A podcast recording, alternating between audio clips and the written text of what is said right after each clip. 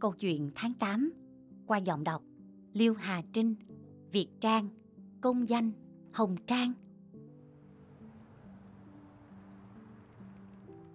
Những con kiến máy, những con kiến chạy bằng xăng đã không ngừng vây chặt lấy từng vỉa hè và bến tàu của thành phố suốt 11 tháng trời. Những con kiến ô tô ấy nay cùng những người lái xe và gia đình của họ đi về phía biển hay tới những cánh đồng cỏ xanh một màu thật khác biệt. Những đại lộ, những khoảng trời, những công trình lộ thiên của Paris hiện ra trước mắt ta, thay vì bị kẹt giữa mui và cốp của hai chiếc ô tô đi cạnh nhau. Paris thật đẹp. Và cứ mãi lê bước trên những vỉa hè nóng như thiêu, rồi đứng đó do dự giữa hai quán cà phê có bà ngồi ngoài trời. Remy Pelletti hẳn có thể đã ngỡ mình đang trở lại thời trẻ khi còn là sinh viên. Nếu với anh, 15 năm làm việc và kinh doanh cộng thêm 15 năm hôn nhân không khiến thời thanh niên ấy giống như một trang tranh. Trong cuốn Bách Khoa Thư Lacus, như một trong những mô tả nhạt nhẽo, khô khan và cách điệu về tuổi trẻ vẫn tràn lan trên các tờ tạp chí. Remy nhớ anh không còn trẻ và càng không phải là kẻ ham mê những cuộc phiêu lưu tình ái. Năm 15 tuổi, yêu đối với anh là một thứ nhu cầu đáng xấu hổ và không thể kiềm chế. Năm 17 tuổi là một thứ ảo giác đánh lừa. Đến năm 22 tuổi là một thực tế dễ chịu. Và cuối cùng, tình yêu với anh đã trở thành một gương mặt, gương mặt của Catherine, vợ anh. Như thường lệ vào tháng 8, khi đi nghỉ ở miền Nam cùng hai đứa con của họ. vả lại, đã từ lâu, rất rất lâu rồi, với Remy, niềm hưng phấn và hạnh phúc không nằm trong một căn phòng ngủ đóng kín, mà trái lại ở giữa một sân vận động đầy gió và anh thuộc tên các cầu thủ của đội racing hơn là tên những người tình trước đây của mình. Những cảm xúc mãnh liệt nhất mà anh cảm nhận được là trong một trận bóng đá. Về chuyện chăn gối, Catherine vợ anh khổ sở hơn anh nhiều vì chuyện phòng ngủ của bọn trẻ ở ngay cạnh phòng của hai vợ chồng. Gần như vì nghĩa vụ mà anh chấp nhận chuyện vợ anh bỏ anh lại Paris một mình trong hai ngày vào tháng 8 này, với vẻ thư thái và đầy bí ẩn. Chả để làm gì cả. Các cô nàng du khách thì quá trẻ so với anh, và anh cũng không thấy người phụ nữ nào trạc tuổi mình để có thể khoe cái thân hình cao to dù hơi nhăn nheo vì đã tứ tuần mà không thấy xấu hổ. Không, tối hôm đó Remy sẽ về nhà như mọi ngày, làm món trứng ốp la, đấm một cú vào gối, một cú vào ga trải giường, rồi bình thản nằm dài ra xem tivi một mình. Như thế mới gọi là kỳ nghỉ và anh khá hài lòng với chuyện này. Trở ngại duy nhất khiến anh không thể tận hưởng buổi tối hôm đó chính là ba chiếc cúc, không biết bằng gỗ hay bằng xà cừ, đang nằm trong lòng bàn tay anh. Một chiếc từ áo vest mùa hè, một từ tay áo sơ mi và chiếc còn lại từ quần dài. Ôi, chuyện gì đã xảy ra với bà gác cổng đáng mến này đã bị thay bằng dãy mã số mà anh không tài nào nhớ được. Liệu sáu con số này 3234AB hay gì đó có thể giúp Remy khâu lại mấy cái cúc không?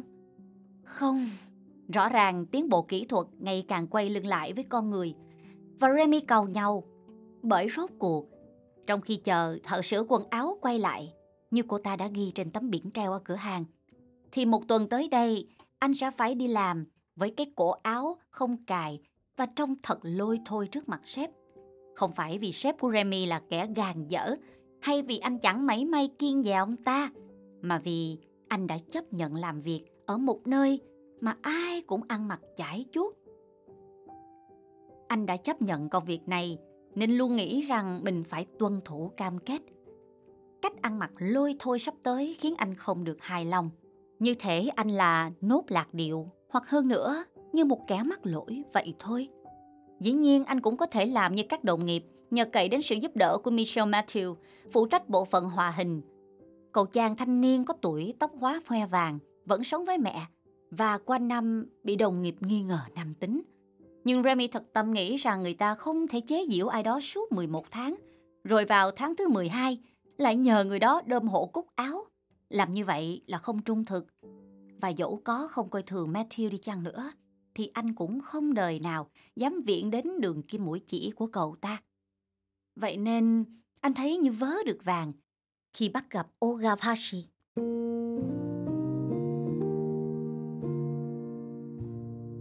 Cô bạn đồng thời là hàng xóm của hai vợ chồng. Bước ra khỏi cửa hàng đồ khô ở phía đối diện. Nhưng Ogavashi làm gì vào giờ này? Đúng ngày này, ở Paris. Với Remy, đó là một phụ nữ nhỏ con sôi nổi, tóc nâu và đầy sức sống.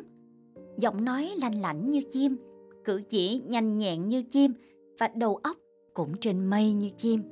Nhưng lại là bạn thân nhất của Catherine. Thật ra là một trong sáu người bạn thân nhất của vợ anh.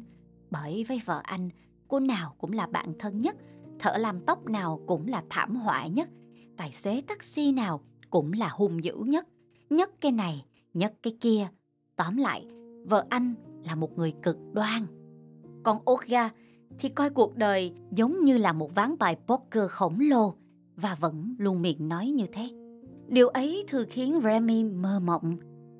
Nhưng bản thân chồng của Olga, Jean Perry Parchi, trông không có vẻ gì là một tay chơi poker giống như Remy, không có vẻ gì là lính nhảy dù cả. Tóm lại như Catherine vẫn nói, nếu Olga tưởng đã rút được nhóm bài thuần phá sảnh khi mua đồ giảm giá, thì đó là việc của cô ấy. Vì thỉnh thoảng, khi Catherine không ngủ, thì nàng cũng khá hài hước. Nhưng Remy thấy có vẻ nàng ngủ ngày càng nhiều, khiến anh tưởng như mình đang sống với người đẹp ngủ trong rừng. Và hỡi ôi, nàng ngủ say đến nỗi không cả mộng mị gì. Mà bản thân anh lại khá mơ mộng, và anh rất muốn chia sẻ những mơ mộng ấy với nàng. Olga, anh vừa gọi, vừa nãy mình quay người lại như mọi khi. Cô nhận ra anh và giơ hai cánh tay lên thật cường điệu, mà hậu quả đầu tiên của hành động này là khiến những túi đồ của cô trượt xuống đất và mở tung ra. Một đống hỗn độn các loại đồ ăn, chai lọ và vật dụng cần thiết văn tứ tung trên vỉa hè. Remy! Cô kêu ván lên, làm anh ngượng chính mặt. Chính là Remy! Ôi chúa ơi, một người bị đắm tàu trên cái hoang đảo này. Remy, Remy Pelletti. Remy đã đến bên cạnh cô từ lúc nào, quỳ xuống, vừa giúp cô nhặt lại đồ vào túi vừa lẩm bẩm. Xem này, thật vui làm sao khi được gặp cô. Thế Jean-Pierre và lũ trẻ đâu rồi? Khi đang giúp Oga vơ lại đồ, anh cảm nhận được ngón tay của mình chạm vào viền của một cuộn chỉ đựng trong một cái bọc và điều đó khiến anh thật phấn khởi. Oga đúng là con mồi lý tưởng liệu anh có nên mời cô đi ăn tối để nhờ vả không nhỉ? Anh bỗng tưởng từ cảnh mình ăn mặc tươm tất và mỉm cười với cô theo cách mà anh chưa từng làm trước đây. Oga ngẫm nghĩ một lúc với vẻ ngạc nhiên, rồi cô lại bắt đầu bài diễn văn quen thuộc của mình mà anh chỉ nghe được bập bõm, lũ trẻ, chồng, cô các Pila, ông chú Bernard, dì Trúc, công chứng viên, chuyến tàu bị hủy, vé khứ hồi, vân vân và vân vân Dramin ngạc nhiên và có chút bối rối khi chợt nhận ra mình chưa bao giờ lắng nghe những gì orga nói. Năm năm, kể từ khi họ biết nhau, việc anh không bao giờ nghe cô nói là một chuyện. Nhưng việc thậm chí còn không bao giờ để ý rằng cô đang nói lại là chuyện khác. Mà Olga thì có bao giờ ngừng nói đâu. Và bởi ngay từ đầu, anh đã không bao giờ có thể tập trung nghe cô nói. Nên anh không biết cô thích xem phim hay đọc sách, cô đang vui hay đang buồn, Cô theo đạo công giáo hay đạo tin lành hay... Khi đứng dậy và theo bản năng sách lấy một trong những túi đồ nặng trịch của cô, anh cố hết sức chấp nối lại vài từ mà anh còn nhớ được trong mớ chuyện phím cô kể. Vậy ư? Vậy thì chỗ tài sản thừa kế này um, chẳng phải là chuyện tốt sao? Nói cho cùng thì thật tội nghiệp chú Ben à. Cô hẳn là rất yêu ông ấy. Với ánh mắt đầy thương cảm, anh đưa tay làm một cử chỉ kín đáo nhưng dứt khoát về phía cổ họng mình, thể hiện lời từ biệt của anh dành cho ông chú Bernard. Nhưng Olga lại sửng sốt. Chú Ben à? Xem nào, không phải như thế. Remy, không phải anh đang đùa đấy chứ. Anh không biết là chú Ben à rất rất khỏe sao? Dù chú ấy đã 93 tuổi. Anh vui vẻ nói. Điều đó cũng không đảm bảo được gì cả. Nhưng một lần nữa, anh bị hút vào ánh nhìn của Olga, vào cô vào con người và lời nói của cô.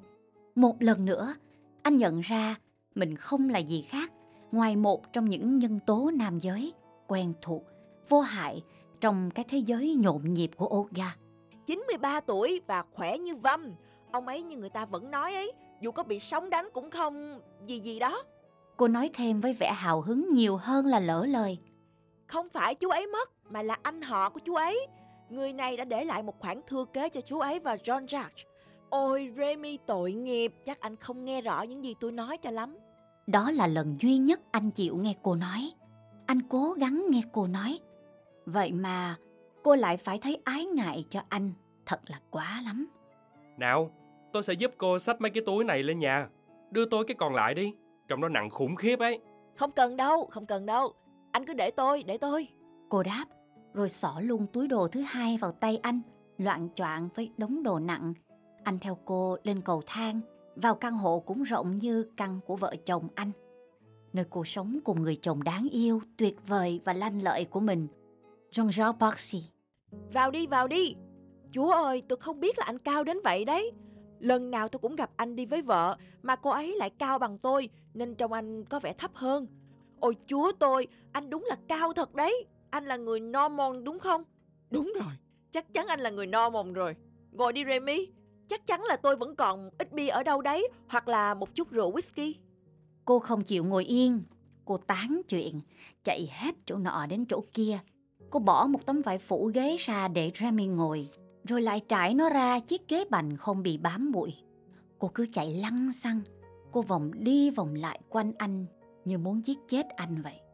Cuối cùng cô cũng tìm được chút rượu whisky còn sót lại dưới đáy một cái chai phủ đầy bụi và mời anh một ly không đá. Cô cũng tự rót cho mình một ly, rồi ngồi xuống đối diện anh. Trông cô đẹp ra. Rami lơ đãng nghĩ. Da cô rám nắng, cô có vẻ béo lên. Đôi mắt cô màu xanh lá. Và cuối cùng, nước da rám nắng ấy cùng dáng vẻ phóng khoáng trong chiếc váy mang hơi hướng Ấn Độ, hợp với cô vô cùng. Trong cô bây giờ bớt giống một chú chim mà giống một cô dê nhỏ. Tóc cô cũng rất đẹp, cắt ngắn và uốn xoăn thế này, trông chẳng khác gì một nữ diễn viên, nhưng anh không nhớ là diễn viên nào. Còn anh, Remy đáng thương. Làm thế nào mà anh có thể tự mình xoay sở ở Pagi vậy? Chẳng phải như thế là quá khó đối với một người đàn ông độc thân sao? Cô vừa cười vừa nói. Vậy là Rami chợt nhớ ra mục đích của mình. À thì Anh nói, chuyện đó không phải lúc nào cũng buồn cười đâu. Cô hãy tưởng tượng mà xem. nhưng cô đã ngắt lời anh. Tôi tưởng tượng ấy hả? Nhà anh hẳn như vừa trải qua một cuộc tàn sát, một công trường thật sự. Trước khi đi, tôi phải tham quan một vòng mới được. Tôi phải làm việc đó vì Catherine. Anh còn nhớ lần trước tôi bị viêm ruột thừa không? Và cô lại bắt đầu. Nào là cô đã phẫu thuật viêm ruột thừa, nào là lúc còn trong bệnh viện cô chào hỏi cả bác sĩ nội trú, cô pha trò cười cho bác sĩ trưởng kíp phẫu thuật, rồi cô khiến những bệnh nhân khác phải ngưỡng mộ.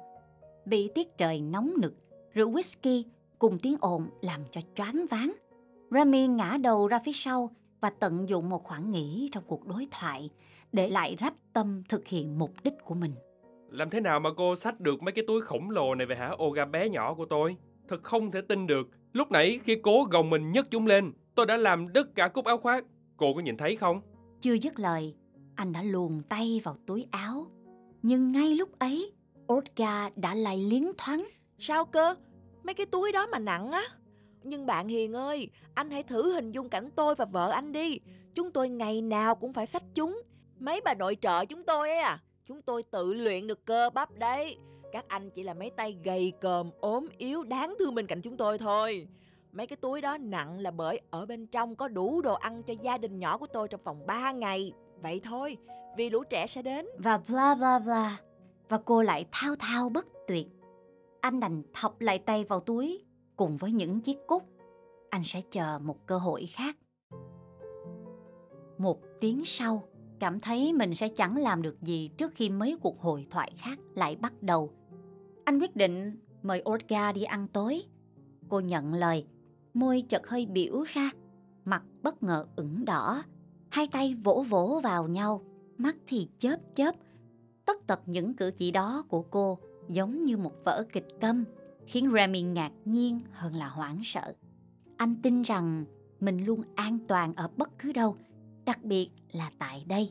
Trong một căn hộ giống căn hộ của anh, với người phụ nữ mà anh đã quen được 5 năm và thậm chí còn đi cùng chồng cô đến sân vận động công viên các hoàng tử. Olga cảm thấy người cô bám đầy bụi tàu và quyết định phải làm đẹp cho cái bữa tối nho nhỏ mà theo cô là đột xuất này. Thế nên, mặc anh nài nỉ, cô vẫn đi thay quần áo và yêu cầu anh điều tương tự. Remy cầu nhau, bước xuống cầu thang, quay trở về căn hộ của mình. Ít nhất, anh nghĩ khi mặc lên người bộ đồ khác, ít nhất anh cũng có thể phô ra cái áo sơ mi thiếu mất một cúc. Vấn đề khiến anh đau đầu nhất lúc này, cô sẽ không thể không thấy nó. Và vì vậy, sẽ giúp anh đơm lại cúc áo. Đây là hy vọng cuối cùng của Remy, bởi càng nghĩ, anh càng thấy việc mời Orga đi ăn tối thật sự là một ý tưởng kinh khủng. Nhà hàng Gigo, nơi vợ chồng anh và vợ chồng Orga vẫn thường đến ăn những ngày các bà vợ lên cơn lười nấu nướng. Nhà hàng Gigo đóng cửa vào tháng 8.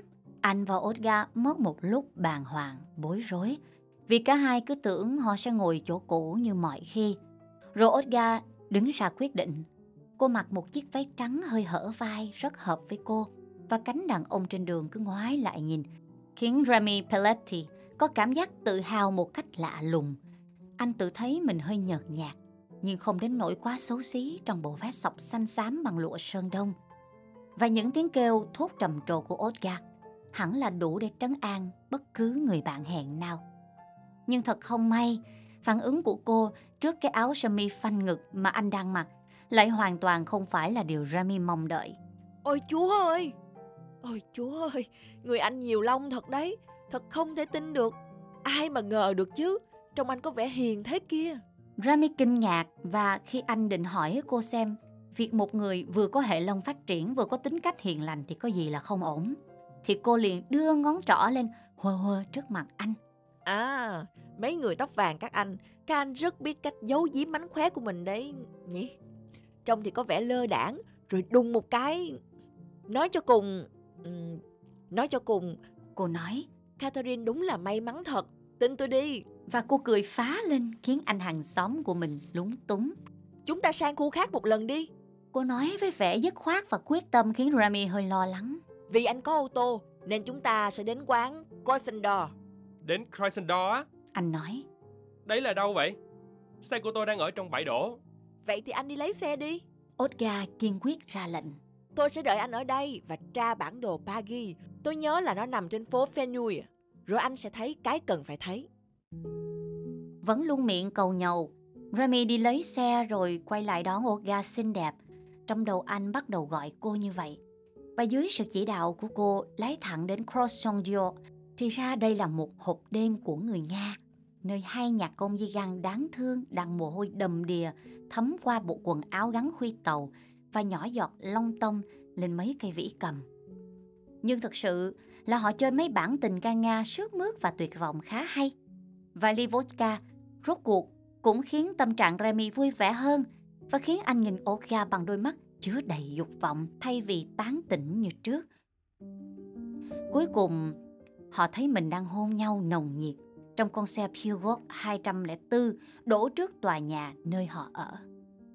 Ngay khi họ vào trong tòa nhà, một cuộc chạy tiếp sức khá nực cười đã diễn ra giữa hai người từ căn hộ này sang căn hộ kia. Khi ở trong phòng ngủ của Remy, Olga không muốn ngủ trên chiếc giường mà cô bạn thân của mình đã ngủ. Khi ở trong phòng ngủ của John George, cô lại muốn tôn trọng chiếc giường của chồng. Kết quả là cuối cùng Hai người mắc kẹt trong phòng khách, phòng khách nhà Remy. Trên chiếc tràn kỹ hiển nhiên là quá bé, khiến họ phải lăn lộn trên sàn nhà và điều đó giúp Olga cuốn lấy anh trong điên cuồng với những tiếng rền rỉ. Điên hay không? Cuối cùng anh vẫn dẫn Olga vào phòng ngủ của Catherine và hai tiếng sau thiếp đi bên cạnh cô. Thỏa mãn, nhưng rồi có phần lo lắng. Bởi Olga là một phụ nữ cuồng nhiệt với bộ móng dài và Remy những tưởng mình đã lăn phải một bụi tầm ma. Olga đã cố đánh thức anh hai ba lần trong đêm nhưng vô ích. Jamie là người thích ngủ và ngay khi cơn đau từ những vết véo cắn trên người giảm bớt cũng như do mệt mỏi sau chuỗi vận động sôi nổi bất thường này, anh liền chìm sâu vào giấc ngủ giống hệt người mắc chứng giữ nguyên thế. Mãi đến lúc tận bình minh, cô mới thấy một bên mắt anh lờ đờ mở ra. Nhưng khi cô hỏi anh bằng giọng cường điệu, Chúng ta đã làm gì thế này? Remy, chúng ta đã làm gì thế này? anh đưa mắt nhìn với vẻ ngạc nhiên tột độ. Đầu tiên nhìn cô, sau đó nhìn quanh mình và xung quanh hai người. Anh nhìn biểu cảm đến nỗi cô không cố gọi anh dậy nữa mà để anh quay lại với vòng tay của thần giấc mộng Morpheus. Bản thân cô cũng chỉ chống chọi được đến lúc bình minh và trước khi phi nước kiệu tới chỗ làm, Remy đã hôn lên trán cô lúc cô đang say giấc. Anh phải chạy thục mạng nhưng vẫn bị muộn làm, nửa thích thú, nửa bối rối. Và cái cách mà ngài Constantine nhìn vào chiếc áo sơ mi sọc dệt của anh bỗng chỉ còn là vấn đề thứ yếu đối với anh. Đến giữa trưa, anh mới chợt nhớ ra rằng Olga phải quay lại quê hương Pila trong chiều nay để gặp chồng con. Và cô không biết số điện thoại văn phòng anh. Khi về nhà, lúc gần 9 giờ tối, Remy Pelletti thấy căn hộ của mình gọn gàng, không chê vào đâu được. Trên giường có đặt áo vest và hai chiếc áo sơ mi của anh. Tất cả khuy đều đã được đơm lại chỉnh chu. Anh thấy một phong bì trên gối và lá thư rút từ đó ra, thơm mùi nước hoa. Anh yêu, Cô viết, chúng ta phải quên hết đi. Hoặc ít nhất, chúng ta cũng phải thử quên đi. Chúng ta phải làm như vậy. Cô gạch chân dòng đó hai hay ba lần. Em đã hoàn thành nghĩa vụ của em với anh. Một chiếc màu vàng như mái tóc anh. Một chiếc màu xanh da trời như đôi mắt anh. Và chiếc còn lại màu hồng như đôi môi anh. Vĩnh biệt. À không không. Tạm biệt. Ký tên Olga. Linh cảm mách bảo, anh liền lật hai chiếc áo sơ mi lên và nhìn những chiếc cúc mới. Quả thực, chúng đã được đơm lại. Một chiếc bằng chỉ màu trắng, một chiếc bằng chỉ màu hồng và chiếc còn lại bằng chỉ xanh da trời nhạt. Khi nghĩ đến phản ứng không thể tránh được của vợ mình một ngày nào đó, Remy Perletti buộc phải buồn bã và khó nhọc tháo những chiếc cúc ra. Thế nhưng thật phi lý khi chính sự lụm thụm lại mang đến cho anh dáng vẻ của một người đàn ông nề nếp